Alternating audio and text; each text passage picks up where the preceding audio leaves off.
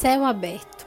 A história de João Batista de Mateus 3, Lucas 1:3 e João 1. Na mesma época em que Jesus nasceu, outro bebê tinha nascido.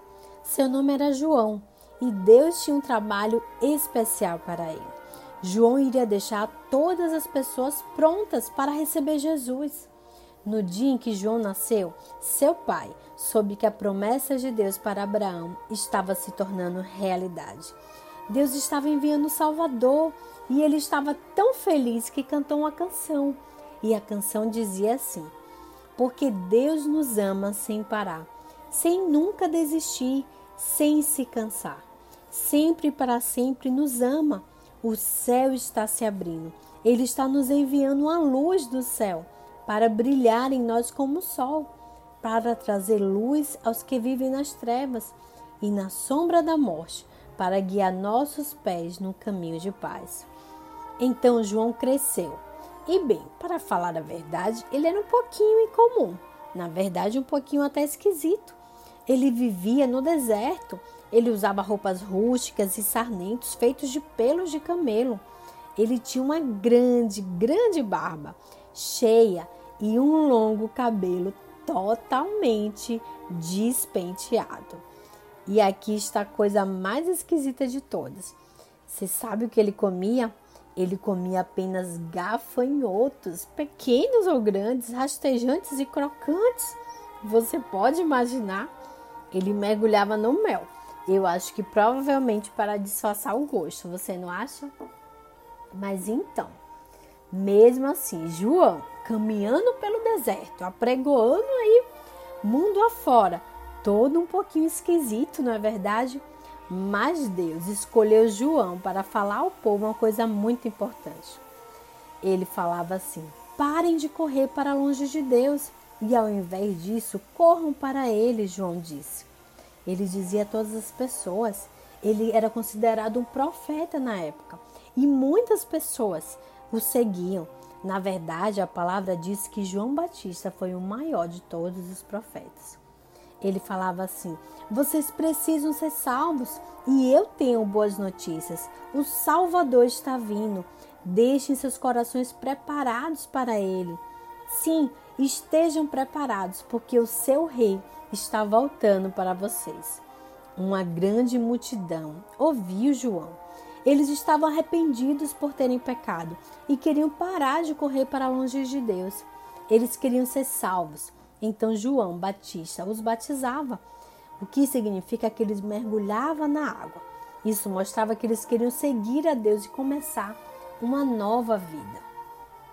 Um dia, João estava batizando pessoas no Rio Jordão, como de costume, quando ele olhou e viu um homem caminhando para a margem do rio.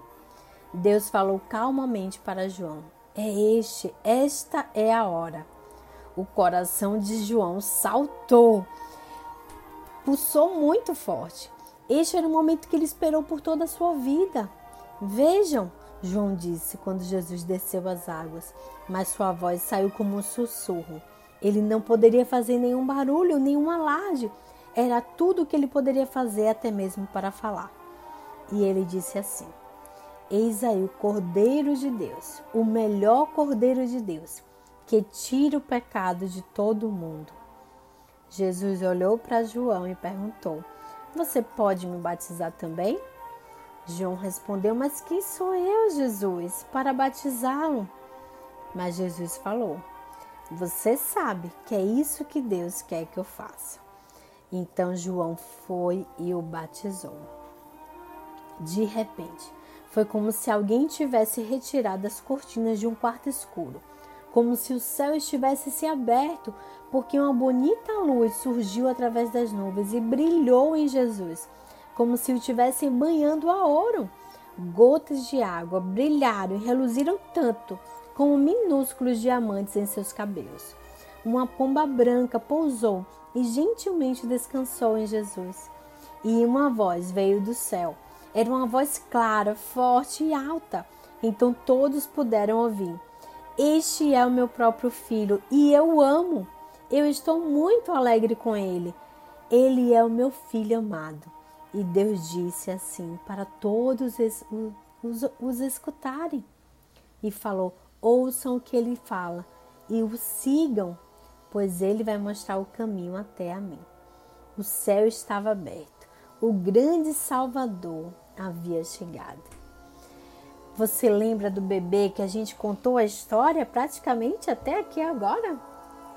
Então, Jesus, esse bebê cresceu e agora estava seguindo o seu propósito, o seu chamado.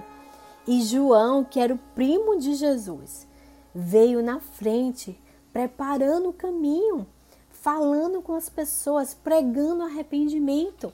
Ele falava assim: arrependam-se, pois o reino de Deus é chegado. E o reino de Deus em Jesus, porque o reino de Deus, a salvação é Jesus.